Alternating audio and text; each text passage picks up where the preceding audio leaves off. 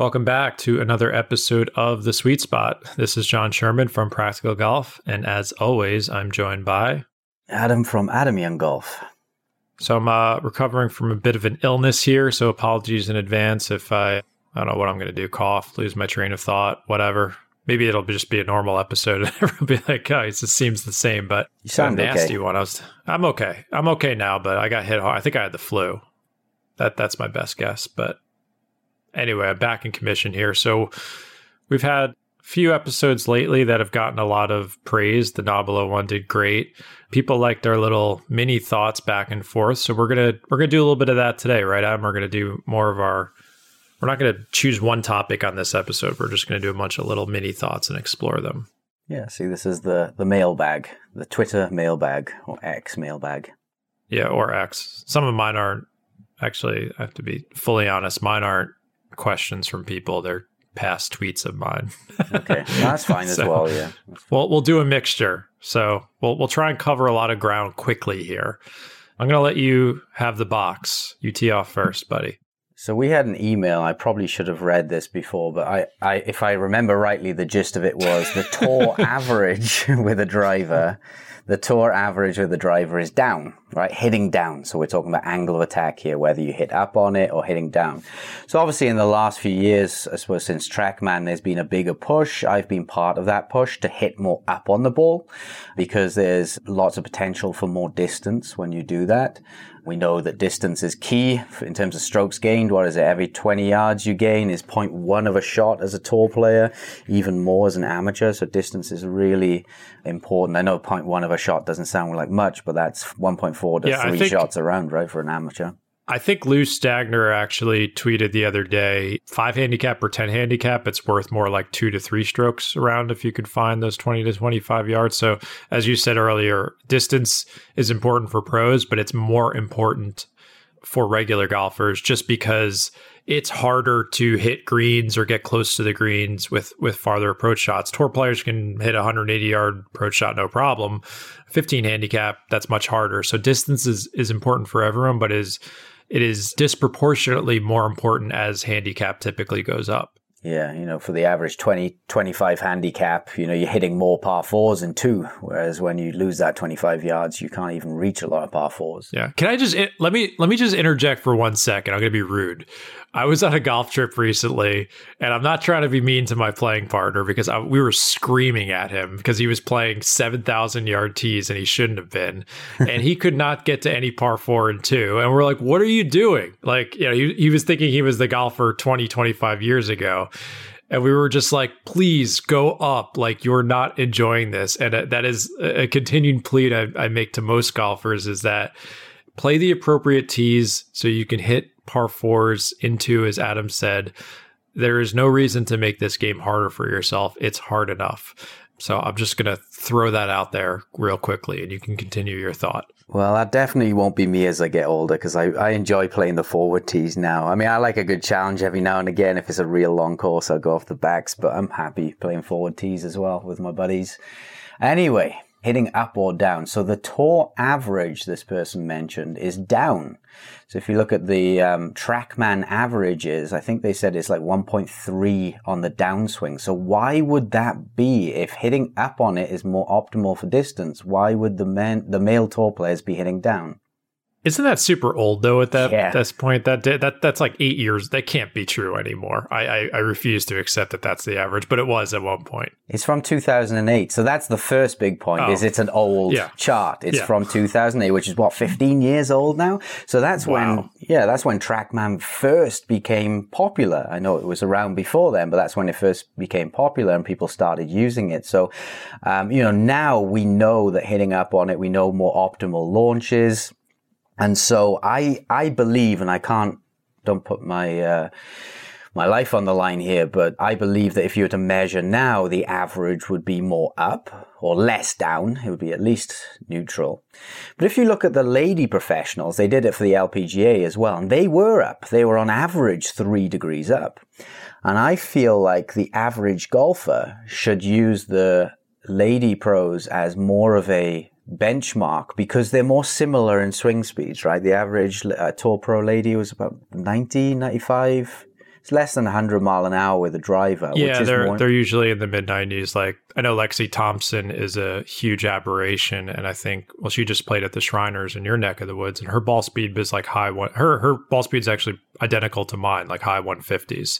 So she's swinging like one oh seven, one oh eight, and she's like you know one of the big hitters on the L P G A Tour. I think that's going to change. I think the next crop of college players coming out on the L P G A Tour will all be over one hundred miles an hour easily. But yeah, I think the mid nineties is is kind of, you know, you still see a lot of players driving at two thirty, two forty on the L P G A Tour. Yeah. So number one, it's old information, that hitting down on average. Number two, I think you should compare more to the L P G A for most people, which is hitting up. And so many points here. But I mean, even average is not a very good thing to look at, average, because... You know, I always say if I put my head in the oven and my ass in the freezer, my average temperature is probably okay. But so you're gonna you're gonna get a lot of tour players who hit down on it, and you get a lot of tour players who hit up on it, and the average might be kind of level. But I would rather, out out of all of those players, I'd rather look at, well, who are the most efficient players out of those? And then you get th- things like Rory McIlroy or um, Justin Rahm. Thomas. Rahm yeah. is definitely the he's. I think he's probably, you know, he doesn't have the swing speed of Rory, but he hits up on it. He's like, doesn't leave anything to waste in his golf swing. He hits up on it like four, five, six, something like that. Yeah, I know Rory hits up on it, and Justin Thomas hits about five up on it. And those are efficient guys as well. We're not even just looking at the longest. We're looking at the most efficient, who can create the most distance for their body weight, maybe, or for their club head speed. Because that's what we're trying to do, is maximize what we can get out of what our body can produce. And, and so you see the occasional one, like a Cam Champ, for example. Cameron Champ hits down on it, I believe, and he still yep. hits it a mile. But you can do that when you've got one hundred thirty mile an hour of club head speed.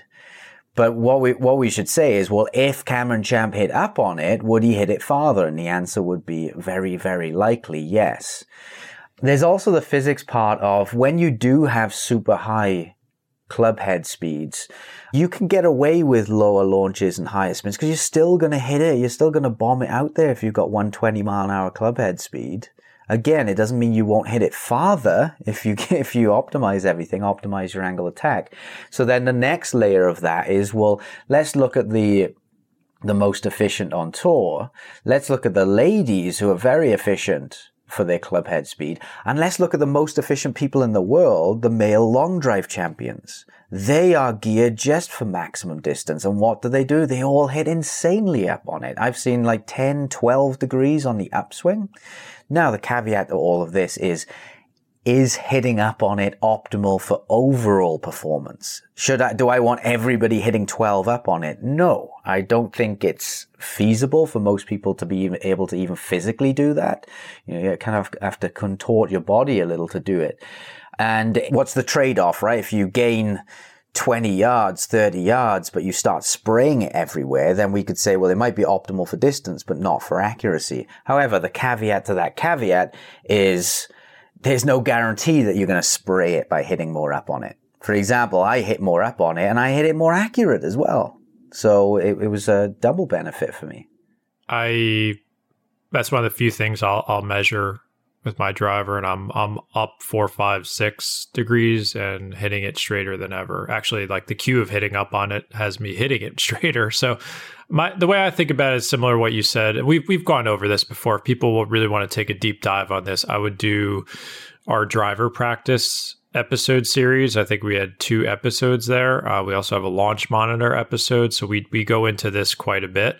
We'll tie it up here a little bit, but I think if your swing speed is below, like, I don't know, one ten, I don't know what the right number, the line in the sand is, you really should be thinking about having a neutral to positive angle of attack because you don't have enough speed to offset that. So I, I, I don't see any downside to most players learning to hit up on it more. It's not terribly complicated. We've talked about it before. There's some, you know, whether it's ball position, spine tilt, adri- how you address the ball. A lot of it can be taken care of in, in, in the setup. I don't feel like it's a massive change to your swing, but adding that distance is is there for you without a change in, in, in club head speed. I think for the average player, even the above average player, I mean, that's what the modern golf ball wants to do. It's what equipment is built for. Yeah, so I'd be shocked if they they took every P G A Tour player now and put them on the TrackMan. My guess is it would be like, again, the average is misleading, I know, but I, I think it would be one to two up. That'd be my best guess. Well, I mean, basically, if we're looking to optimize distance, we know that the launch needs to be between about sixteen to eighteen degrees with very low spin. And you just can't do that hitting down on it. It's just, it's not going to happen. So if you want to get those optimal launch numbers, which I personally did, then you're going to have to hit up on it. And it, it takes around about five degrees on the upswing at least to, to achieve those numbers. Again, you know, hitting up on it is not up optimal necessarily for overall performance, but that's where you'd have to take the gamble, really. I took the gamble, and it, for me, it paid off. I know yeah, there are test, some people... You test, test and verify. Yeah. I'd be a little bit more wary doing this with a tour player. Say you get a tour player who's hit the five down on it all their lives and they've been a decent driver of the ball. You'd be a little bit more wary getting them to uh, hit more up on it. Oh, it could absolutely. Be go one way or the other. Yeah. Well, that's why Cam Champ hits down on it, because he, he obviously can control it. He keeps it in play. I mean, he's a phenomenal driver of the golf ball. Why would you mess with that? And they have, and that, that goes back to one of our kind of rules of thumbs on swing changes that we discuss on the show is, what do you stand to gain and what do you stand to lose? And for the better slash elite player, they always stand to lose more. So they have to be more careful with these changes. Whereas, you know, if you gave me a fifteen handicap who's driving it one hundred ninety yards, I would say, well, we can get you to two twenty, not easily, but like not if you're hitting down on it seven. There's a there's a clear path to adding serious distance to your drives with some adjustments here. Like, that's a gamble I'd be worth be willing to take. So yeah, everyone always has to weigh the risks and rewards of where your game's at. But for the most part, I would say a lot of golfers stand to benefit from it. But yeah, we have plenty of other resources on the show about that. So definitely not a new topic for us. Yeah, so that was from Dan Potts, the question. I'm reading it now. So thank you, Dan. Uh, what Thanks else you Dan. Got for us, John? Um, I came across a clip from Novak Djokovic. Why am I forgetting? I mean, he's now widely considered the greatest tennis player ever. I'll, I'll paraphrase the clip, and it's about kind of mental strength and staying present and all that stuff. And essentially what he said is that one of the biggest lessons he learned on mental strength in his career is that if you lose your focus and you're not quote unquote present and things start to go the wrong way for you, you know, he would fight against that in the past. So if, if his mind started to wander on the tennis court, which, you know, if you're playing a two, three, four hour match, that's obviously possible. And similar to golf, you've got a lot of time out there. He would get angry at himself because he was, you know, earlier in his career, he's like, well, I got to be mentally present. My mind needs to be perfect all the time. So when he'd have negative thoughts come into his mind, he would scold himself.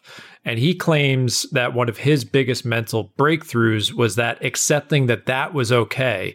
It wasn't about having the negative thoughts. It was more about being able to divert his mind and come back to the present.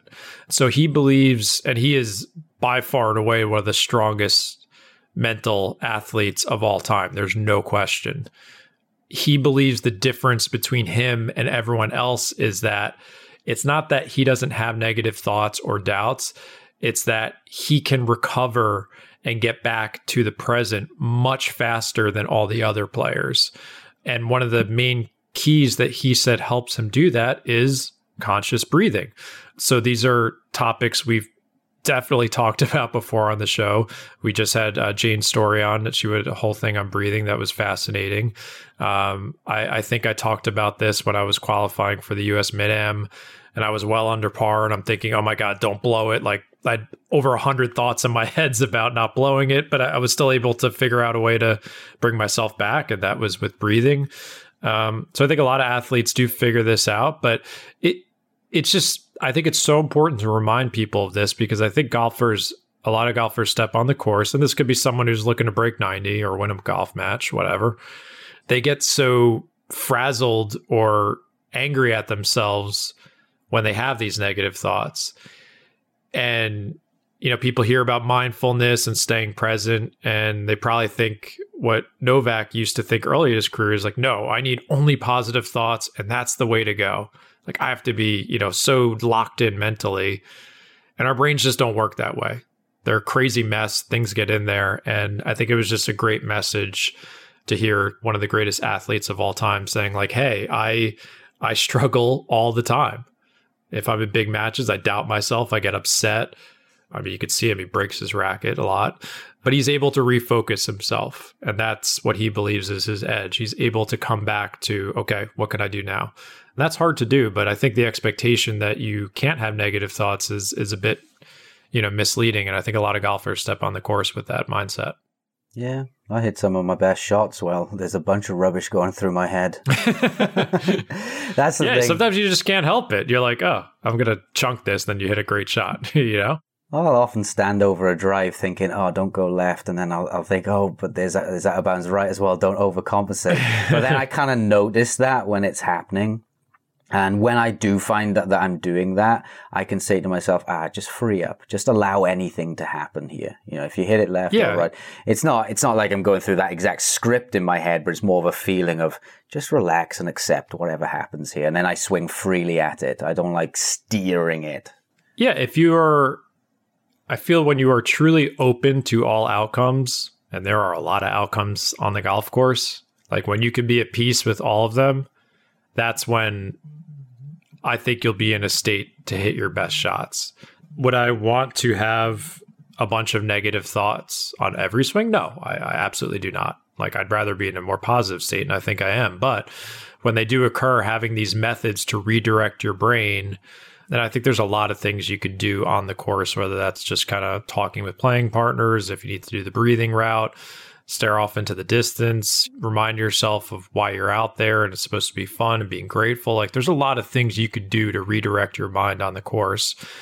And it won't be as hard as what Novak Djokovic has to do at a Wimbledon final, because you're going to be at your course on a Saturday. It's not as big of a deal. But there, there are a number of things you could do to, to redirect your brain and be okay with whatever's going to happen. And that's a hard thing for a lot of golfers to accept, because I think it means giving up control. And and I'm a big believer in control in golf, because a lot of people come to golf used to controlling things in their life, and they are at odds with the game. And I was for a very long time, because there's a lot of things you can't control in golf. And it's frustrating.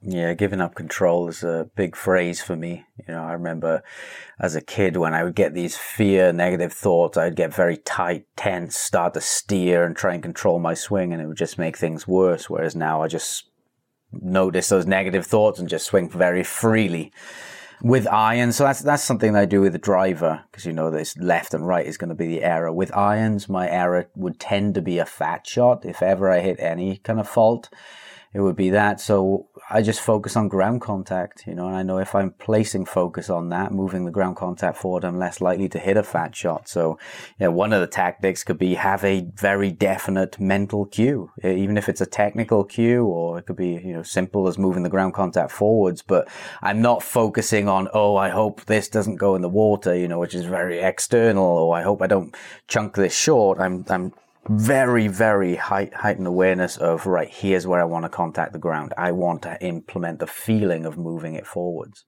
Yep. There's so many creative ways you can redirect your mind. And I think that that's an example I use as well. All right. But yeah, I thought that was a, I thought that was a good one from Novak, because again, you know, generational athlete admitting to being scared, anxious, frustrated, and then doing his best to redirect his mind. All right. I will lob the ball back to you. The ball's in your court. Why can you do a movement without a ball, but then it reverts? So I'm sure every listener here tried to make a new movement in their swing. They've tried to maybe upgrade their mechanics, perhaps, and then they uh, they can do it in a practice swing, but then they place a ball there and it goes straight back to the old swing. I completely understand this. I used to suffer with this as a kid a lot. There's loads of reasons for it, unfortunately. The biggest one is a change in attention and intention. When there's no ball there, you are fully free to focus on the movement. And when you place a ball there, the goal switches. Now, a huge part of this is unconscious, unfortunately. You can't get rid of this. But you can notice it. One of the things that I really struggle in my own game to do is to shallow the club shaft. You know, when I'm training it, just for like purposes, I don't really care about it for my own game, but sometimes I have to demonstrate it. And again, doing it without a ball there is very, very easy. And when I place a ball there, I revert back. And I just, my tricks for getting around it, increasing the exaggeration of the feel, placing more focus on it, imagining the ball isn't there. So, you know, completely getting rid of the result mentally. It's hard to do, especially when you're in a room where a shank could kill you. so, um, so sometimes That's I have real to pressure. go. Yeah, well, it's interesting. Even the difference between a foam ball and a real ball, I can notice the difference in the swing mechanics. The moment I put a real ball there, the fear is heightened of making a mistake. So a huge part of this is losing the fear, giving yourself the freedom, even if it's just for one or two shots. Say, I am open to hitting any kind of outcome here. Even if I whiff it, I want to one hundred percent make the movement. And by the way, the hardest part of making a change is always that initial stage. Once you've done it and you've put a few reps in, it gets easier and easier and easier over time. So we have to use this insane level of concentration and attention and awareness in those initial few hundred reps. But it can start to relax a little as you go on. Usually people relax it off too quickly. They'll do insane awareness for the first shot, but then they'll go straight back to the old one. So I use a trick in a lesson. I'll say, right, imagine there's a gun to your head for this next shot. And imagine I'm going to pull the trigger if you don't make the movement. Now, the result of the shot is not important, but if you don't make the movement that we're after, I'm going to pull the trigger. And instantly, everybody increases their ability to do the movement. But then the next swing after that, they revert back again because they think, oh, I've done it once now. That's it. It's like, no, you've got to use that gun to the head level of concentration for the next hundred, maybe even thousand reps. After that point, you can take the gun away. But yeah, it should be mentally exhausting when you're making a change initially. What, what your thoughts on that, John? It's hard. It's frustrating. I think the expectation level is, as you spoke to, is, is one of the biggest problems for a lot of players. What I mean by that is, yeah, there's there's like this, uh, I don't know if it's, I would call it a totem pole or or different levels of the ladder you have to climb. And, and we've talked about this in our swing change episode, is that, you know, if you do it a few times for the, for in a lesson, like, you know, you, we've talked about this, how you don't love posting videos and lessons of like, oh, before and after, like, look what I did to this, you know, this golfer. I, they showed up today looking like this, but I made him look like that afterwards. It's like, okay, that that's one level of pressure. Now, can they do it without you telling them to do it? Can they do it on the course? And like, there's different levels of pressure that are going to trick your body into doing what it was doing beforehand. And that is like, So, so frustrating. So I think if you step on the golf course, like let's say you were working on a new, I don't know, wedge technique and you were hitting it great at home or the, the practice area. And then you step on the course for the first time. You're like, okay, now I've got this thirty yard shot. I have to execute. And then you just lay the sod over it and you're like going nuts on yourself and you hate it. That's okay. Like that, that's to be expected. And as you said, you have to be open to that possibility. And the more you're open to it, the more you'll probably allow the new pattern to emerge. I've definitely gone through this in so many different phases of my game over the years. But yeah, I think the two words that you said, exaggeration, is is very important. And also being patient and open to the setbacks that will inevitably occur. So yeah, I think it's just a realization that when you have no pressure on, and you you can make the new movement, I think that's some evidence that you're capable of it physically, which is a good thing. But there's a huge difference between that and one chance on the tee box with pressure or one chance with the putter or the, the bunker shot, whatever that, that shot is for you. It's far different. So you need a lot of reps, you need time, you need patience to kind of let it run its course. And usually it, it could take several months. You know, we've talked about this before. You know, if you're making a major swing overhaul, that could, that could take a few months. If it was something more minor, then, you know, maybe not as long. But yeah, changing golf is, it's hard. It's, it's really hard to do because uh, you're essentially rewiring your brain. We are going to take a quick break and we will be right back. Sweet Spot listeners, we are back with an exclusive offer from one of my favorite clothing brands, Vuori. I've been wearing Vuori for years. I've got their shorts, Sunday joggers, t-shirts, button-downs. I've become a little obsessed with this brand, and I'm pretty sure you are not going to find more comfortable material. I guarantee it. So if you are sick and tired of your old workout gear and you want a new perspective on performance apparel, I recommend checking them out. Everything they make is incredibly versatile. You can run, lift weights, swim, do yoga, even play golf. Or like me, I wear some of their stuff out to dinner, for weekend errands, or mostly just lounging around the house. So if you want to give Vuori a shot, we are going to give you a twenty percent off discount off your first purchase, and you're going to get free shipping on anything over seventy-five dollars with free returns. Go to vuori dot com, that's spelled V U O R I dot com forward slash sweet spot to get your twenty percent off coupon. One more time, that's vuori dot com forward slash sweet spot. If you want to support our show, make sure to check out our sponsor, LinkedIn, by visiting linkedin.com slash sweet spot to post your job for free. When you're hiring for your small business, it's essential that you get quality and qualified professionals, and that's why you have to check out LinkedIn Jobs. LinkedIn Jobs can help you find the right people for your team with the fast and free tools.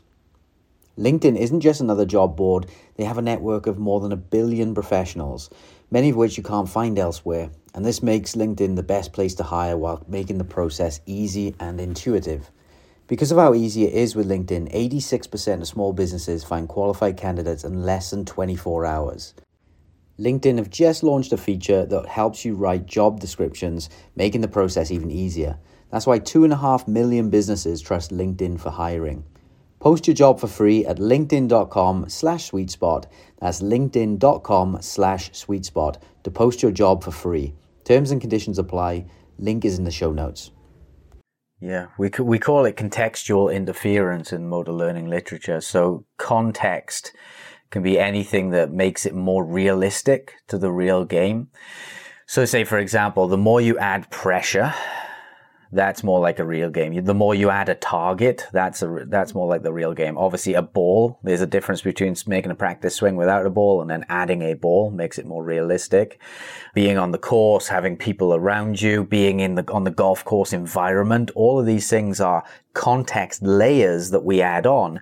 And the more layers you add on, the harder it is to make a change, because our brain, like you said, is wired for all those pieces. And so one of the ways to make a change is to actually strip away those layers of context. So I I think that, honestly, the progression that people take themselves through when making a swing change is one of the most important things. So at the very first level, we got to strip away as much as possible. So that could be doing practice swings with no, not even a target in mind. You're just making practice swings, maybe getting a video to make sure the movement is doing as you want. Then we might add on another layer. And the next layer might be hit an object that's not a ball. So it could be a paper ball. It could be a balloon that's partially deflated or inflated. It could be a foam ball. So there's an object that you're hitting now, but it's not something that's going to give you a result. The next layer would be, let's do a golf ball. So we're adding a real golf ball here, but there's no result. So maybe we hit shots into a net. Again, it allows you to keep focus, but we're adding on that new layer. We're allowing the brain time to rewire itself to that new level of context. And then you just keep progressing it up. Okay, now let's add a target. Maybe turn the simulator on, or maybe go on the range. Let's add some pressure now. Let's do a target game. And it's amazing. Sometimes people can do the uh, do the actual task that they're trying to do, and then when you start to play a game, oh, hit towards this target, and you've got this much either side of it, and then they revert straight back to the old way. Again, that can be a loss of concentration, right? Someone could go from thinking about the movement, and now when a target game is introduced, their brain switches to the target, their old motion comes back because that's wired in with that. So yeah, gradually progressing yourself through these stages is another huge trick for this. Scaling, exaggeration, losing the fear of a bad shot. We can add constraints as well. This is a good way if you're on the golf course. So I had a player who could they could hit the toe side of the club. They were shanker, but they could hit the toe side of the club on the range. But then you add the layer on of the course, you know, they take them on the course and the shank comes straight back. And they just weren't able to direct their attention away from the target. So what we used in that situation was a constraint. I would take them on the course and we would put a physical object next to the ball, which blocks off a shank.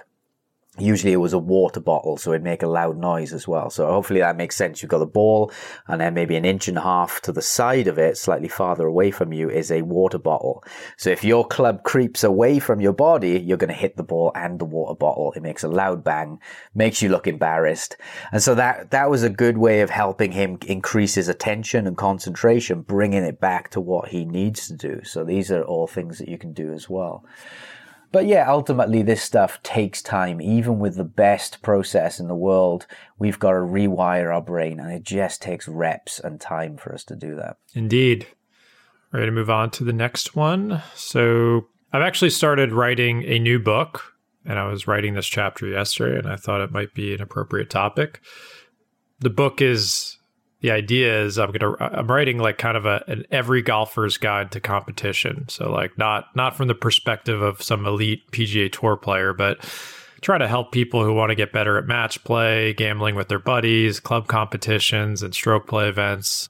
So that, that's what I've been working on recently.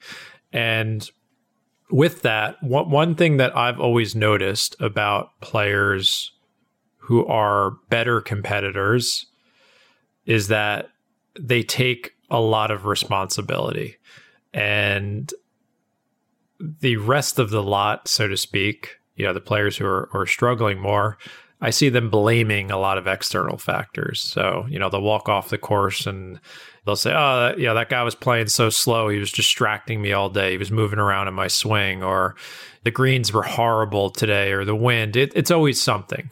And to be fully honest, I've been this golfer. We've all been this golfer. It's one of like, I think it's actually one of like the pastimes of golf. After your round, you sit down and complain about all the things that made you shoot what you shot.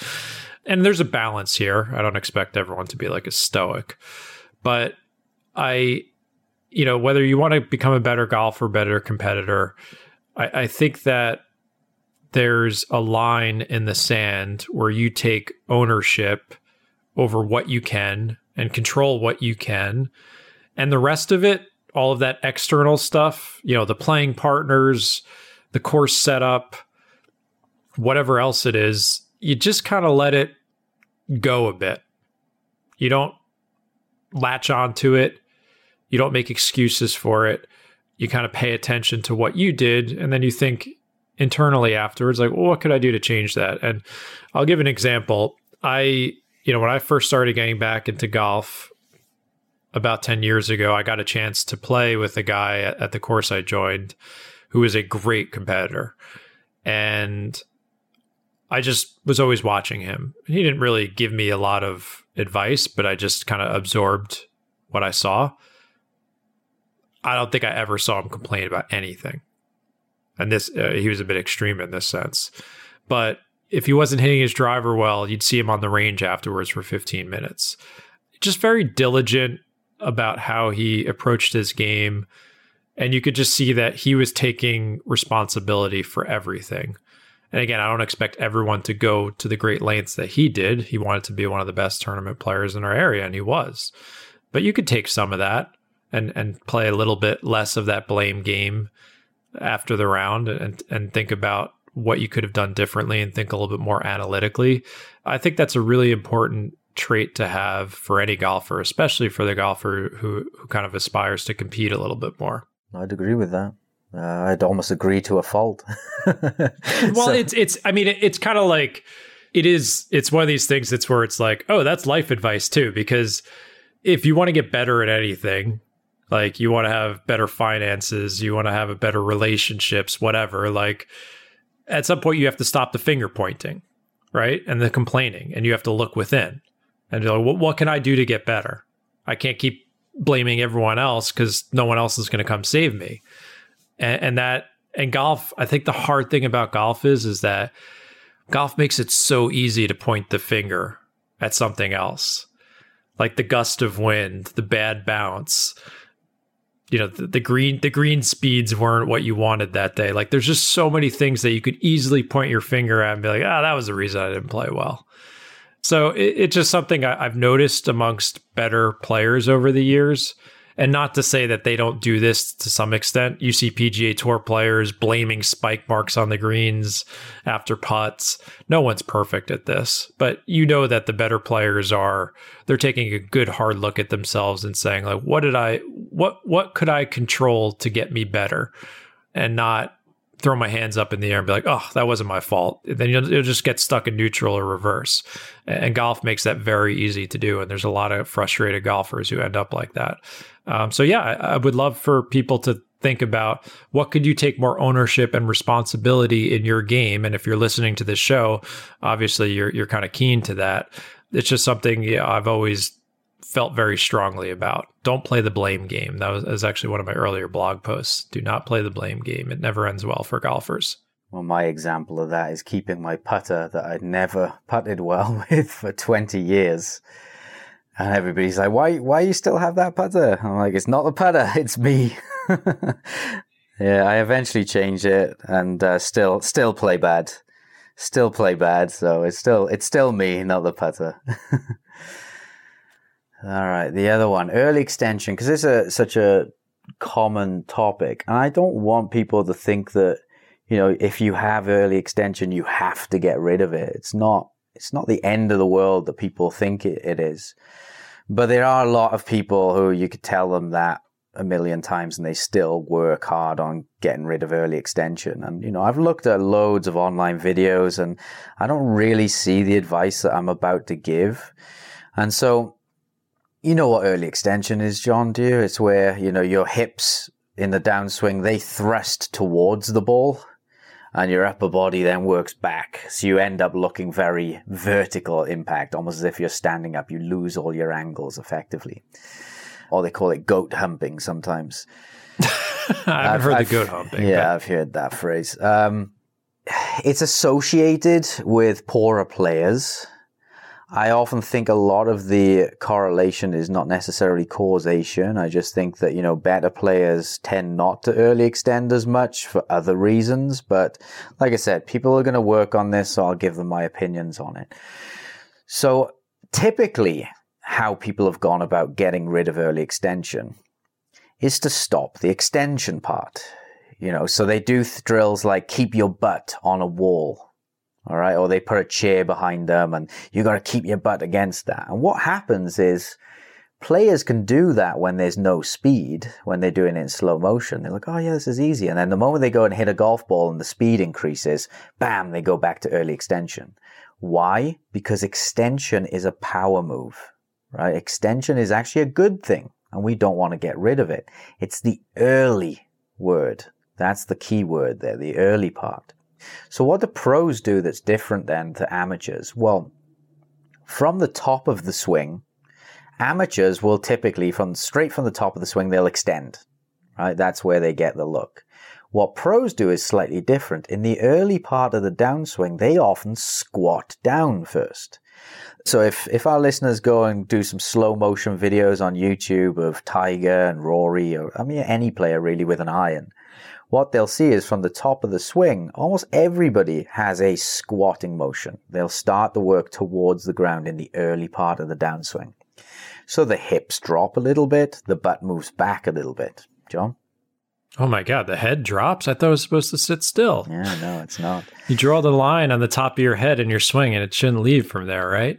Yeah, well, yeah, there's, I mean, there's a whole deep deep rabbit hole we could go down into why a head drop can actually help. But uh, yeah, the head drops, the hips drop in height. You know, I have the Gears three D software and I've seen the tour average drops their hips about two, three inches, I think, in height from the top of the swing. And then once they've made that squatting motion through impact, that's when they extend up. Okay, so it's not that they don't extend. The pros do extend. They extend as much, if not more, than the amateurs. However, they precede it with a squatting motion, and the extension happens a little later. And that squatting motion helps both those things happen. So if you're squatting down and then extend up, you're going to be in a different position at impact than if you just extended up from the top of the swing. And also it changes the mon- the momentum as well. If you, in transition, were squatting down, the hips are kind of falling towards the ground. So when you reverse that and you start pushing up and extending up, you're actually fighting the momentum of the hips and the body as well. So it achieves a different look. So yeah, in terms of early extension, I would say don't try and get rid of extension. Just add more squat in transition. Now that will make the contact more fat, so you're going to have to do something to thin it out again. But it's great for those who, are, who early extend and hit thin. Then this is great because adding more squat in transition will reduce some of the early extension and it will reduce their thin shots as well. Does that make sense so far, John?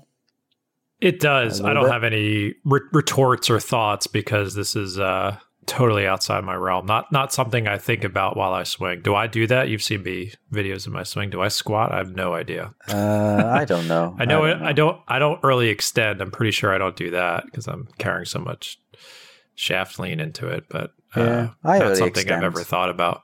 I early extend a little bit. I don't I don't mind it. I, I work on it occasionally. If I'm ever thinning shots, then I'll work on adding more squat. So it's very algorithmic, right? I don't just work on early extension for no reason to achieve a certain look. I, I work on it for a function. If ever I'm thinning it, I'll add a little bit more squat in transition. Um, the other thing with pros, I think I just caught your flu, John. Um, the other thing with pros is they're also more rotated at impact. Their hips are typically more open than an amateur. So when you're thrusting and extending, when you're thrusting your hips forwards, if you're not rotated at impact, you're thrusting your hips towards the ball, right? That goat humping. So it's going to look very different. Whereas when you have a pro who's rotated, imagine a pro's belt buckle is facing the target more. Okay, so when you're looking at it from down the line, from behind the, the player, when that pro thrusts forwards, they're now thrusting towards the target. So it looks different. The thrust is still there. It's just in, happening in a different direction. So more rotation is another w- reason why pros don't look as if they're early extending as much. That makes sense to me. Yeah. Now, the third thing I would say is there are often technical reasons why players early extend. Usually when a player is early extending, they're doing it for a reason. Maybe they're doing it to clear some space for their early release, for example. So early extension and early release, they go hand in hand ninety-five percent of the time. When we early release, we're going to fat it. All right, the low point's going to go behind, the club's going to dig into the ground more. And so players will often early extend and move backwards and up out of it to give themselves space so that they don't fat it. So oftentimes, if you're going to change early extension, you might have to change more than one thing. You might have to change uh, the early release as well. This is why these things are so difficult to change. Another big reason for uh, early extension is a steep club shaft in transition. So if you stop a player very early in the downswing, you see most professionals, the club is laid off. It's behind them. It's in a shallower position. Typically, that helps a player not to early extend. Or to put it another way, if you are steep with that club shaft in transition, most players are going to early extend to try and shallow that club shaft. I know we've talked about that with Shaheen as well. So again, there can be reasons for this early extension. Man, the golf swing's so complicated. It is, yeah, it is. um, the other big reason for it, and I'll leave this one, this will be the last reason, is an open face. So often players will have such an open face throughout the swing that they would slice everything to the right. So what they've learned to do is to stall out their body rotation, early extend, and flip at the bottom to close the face. Okay, so they've got an open face throughout the swing, so then they do this early extended flip to close the face. And so again, if you if you were to get that player and get them in a better looking body motion, they'd actually probably hit it way right. Which all these things go hand in hand with our, our other question about why is it so difficult to make a change with the ball there? Well, sometimes you've got technical things in your swing that mean that your faults help you. You know, that early extender, that early extension is probably helping that player. It's helping them close the face. It's helping them shallow the shaft. It's helping them not dig the club a foot behind the ground. So sometimes this is why it requires a professional or at least a very deep understanding of the mechanics to go through and say, right, I've got to pick apart some of these cause and effect pieces before I even work on the symptom, which is early extension. So yeah, it can get very, very complicated. I mean, it, to simplify it in terms of how I personally work on it, if I'm hitting it thin, I'll add more squat in transition. If I'm hitting it fat, I'll add more rotation and spring up through impact. So that's how I, I do it. Uh, and that helps me work towards less early extension without thinking too much about a lot of pieces. So yeah, that's how I go about it. I don't have anything to add to what you just said. It's a deep topic, I know. And like, I know, li- like literally, literally nothing. Well, it's something that if you go on, on Twitter, on Instagram, I'm gonna just trust that you. Yeah, I'm gonna, I'm gonna trust that you're you've been studying this for years and you know what you're talking about. So uh, you have my full trust. It's a very popular topic. Even the even the tweet of mine, it was a short tweet, but it, it reached a lot of people. So it's kind of amongst a certain type of golfer, it's very, very popular. So sorry if that wasn't for you golfers listening, but I know there's a subset of people who are drooling at the mouth over that stuff. That's why we didn't do a full episode on it. Yeah. All right, John, bring us back to earth. I actually, as my mind was wandering, I just remembered something cool. Just a, a, a quick note here on, on, on how big this show has become. So I recently went to a friend of mine from my course is a national member at this amazing club called the Inverness Club in Ohio, which has hosted U S Opens, P G A Championships. They had a Solheim Cup. They're having an L- Women's U S Open. I think they should have another U S Open there. Just A-plus, incredible golf course. Also, fun fact, I believe that's where I picked up my flu from the airport, probably. But on both, we played both days there. The first day we get there, and the caddy's like, I recognize your voice. He's like, are you John Sherman? I'm like, yeah. He's like, I knew it. He's like, I hear you on Chasing Scratch all the time. And like, you know, I got to listen to your show still. So there's a a cool, you know, cool show uh, to our buddies over at Chasing Scratch, how big their community's become. And then on the second day, on the putting green, and someone comes over to me and they're like, are you John Sherman? I'm like, why, yes, I am. Like, this is getting fun. And he's like, oh, you know, we're all huge Sweet Spot fans, like him and his buddies who were playing that day. Uh, apparently, I think they noticed me on the range. So I just think it's very cool. I, I, I traveled to, this has happened a few times now. It's happened to me at the Masters. It happened to me. I went to a, a P G A Tour event at Memphis. I know you, you keep saying you don't get recognized. I don't know why that is. Maybe you don't leave your, you know. Okay, well, it, it's happening to me, and just wanted to, you know, say thanks again to everyone who listens. Yeah, you think I'd be more recognized with a, a British voice in in uh, America, yeah. but uh, clearly not. No, no one likes me. Or maybe they do, and they just don't want to talk to me because they think I'm going to talk to them about angles and geometry. Yeah, like I don't want to. This guy's going to dull me to death. Please, somebody, when you see Adam, shake his hand. We appreciate it. Anyway, I thought I'd throw that in there because it was pretty cool. It's nice to be recognized for the work we're doing.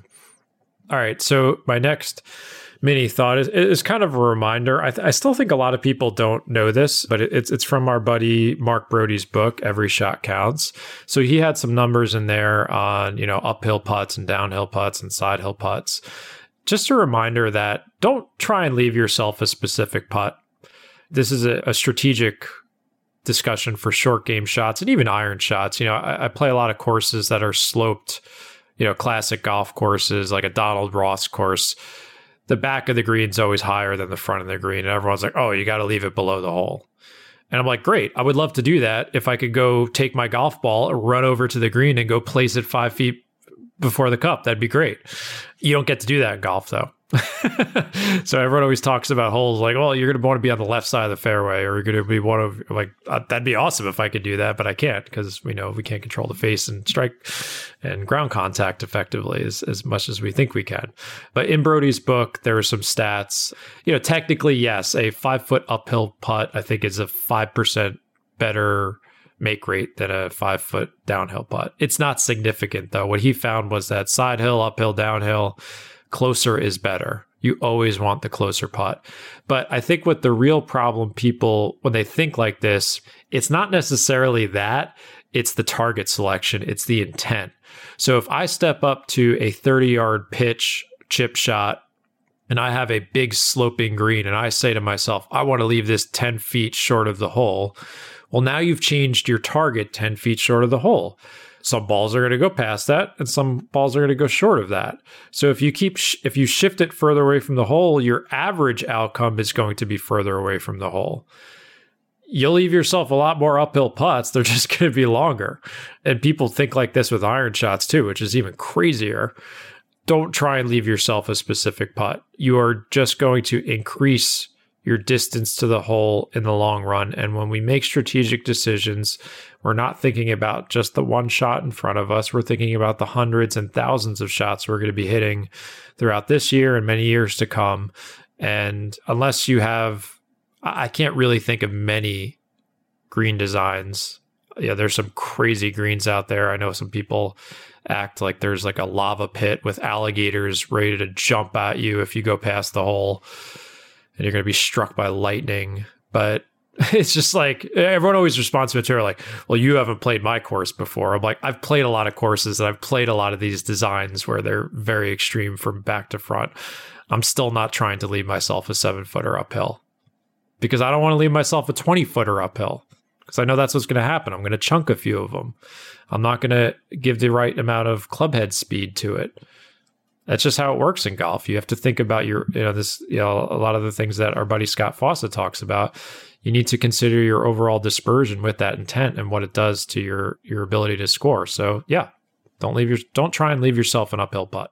Yeah. So even on the chipping side, chipping and pitching, it's about centering that shot pattern, that shot dispersion more over the hole rather than in a certain area. Uh, I noticed this recently. I looked, I looked at some of my stats on Arcos and found that my chips and pitches, they were all coming up short. And a huge part of that is just mental. It's not a strike issue. It's just a, there's almost something in us that if a ball is short, it's always going towards the hole. It's always getting closer, right? So we feel like as we're watching it, oh, it's getting closer, getting closer, getting closer. Whereas once you go past it, it's, oh, it's going farther away. No! Stop, stop, stop, stop, stop. No! And it, it just keeps getting worse and worse. So there's almost like this. That's why people uh, don't take enough club either. It's like yeah. going over the green is so painful because you're like, oh, I hit a good shot there. And it's, I, I blew it. Yeah, I was thinking about a joke as one of my playing partners the other day hit hit a shot that went maybe five foot or ten foot past the pin, and he, he walked up to me and he's like, oh, I used too much club. And I yeah. thought, yeah, he's gone ten foot past the pin once, and now Horrible. for the next year Horrible. he's not going to use enough club. But yeah, I mean, it's it's true in chipping as well. So yeah, for the next round, I noticed that pattern, and I started to, over chip shots, kind of commit to actually trying to hit a little past it in order to center my dispersion, knowing that sometimes I'm going to, you know, get a little bit of fear and decelerate on it a little bit, or maybe not hit it perfectly and it's going to come up short. And yeah, my chipping was much better. My strokes gained, I think, for that round went up significantly. So yeah, it's good looking at your patterns, looking at the short game dispersion, making sure it's kind of even, making sure you're hitting just as many past the cup as short, short of it as well, not trying to get too cute with it. Yeah, I think it's just one of like the great challenges of golf and why it's so fascinating as a game, because in the moment, like our brains are, are we're so wanting to make decisions based on this one outcome, the hole. Like we want to score well on this one hole. And we're looking at the conditions and we're like, oh, that would be a great spot to leave it. And and you, you, it's so hard for your brain to think long-term in those scenarios or all the outcomes of the shots that you could hit. And that's why, you know, course management and, and optimal strategy is is very at odds against with how our brains work sometimes. And I, I still see this a lot on social media where, where people will argue for this. And I really think if anyone is, is genuinely trying to leave themselves like on a specific quadrant of the green or a side of the hole, I think you're you're just, I mean, you, you can continue to do that if you'd like, but you're you're leaving strokes on the table. I'm certain of it.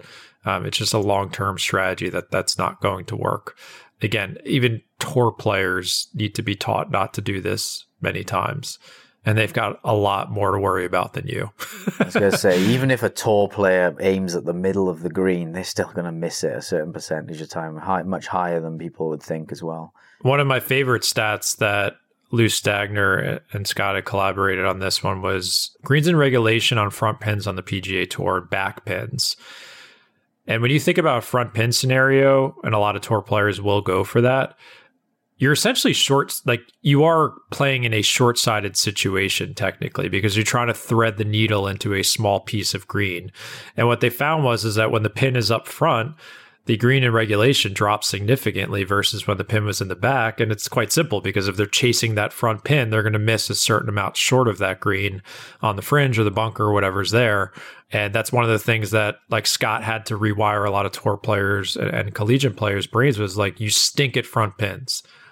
Don't go after them. Like, you need to play a little bit past it so you can center that shot dispersion at the hole, past the hole, and remove some of those sloppy shots that are short of the green where you're going to make some messy bogeys that you shouldn't be making. Again, if you're a tour player, you step up, be like, oh, I can put the ball there, no problem. And they can't. Like, they're going to strike the ground a little bit differently. They, the wind's going to gust a little bit differently. They might strike it a little bit off the toe or the heel, and it spins a little differently, and the ball speeds less. Like, they're not machines either, and, and certainly not a fifteen handicap. You're not leaving the ball eight feet short of the hole versus, you know, the long putt. You just can't do it. So stop usually, it, please. And usually when you land it short on tour as well, it hits that false front and rolls back down. So you get end up farther away from it. So again, stats, you can look at the chipping from that area. You could take a, a short shot to a pin cut on the front and look at the up and down rate, and it's probably sixty percent.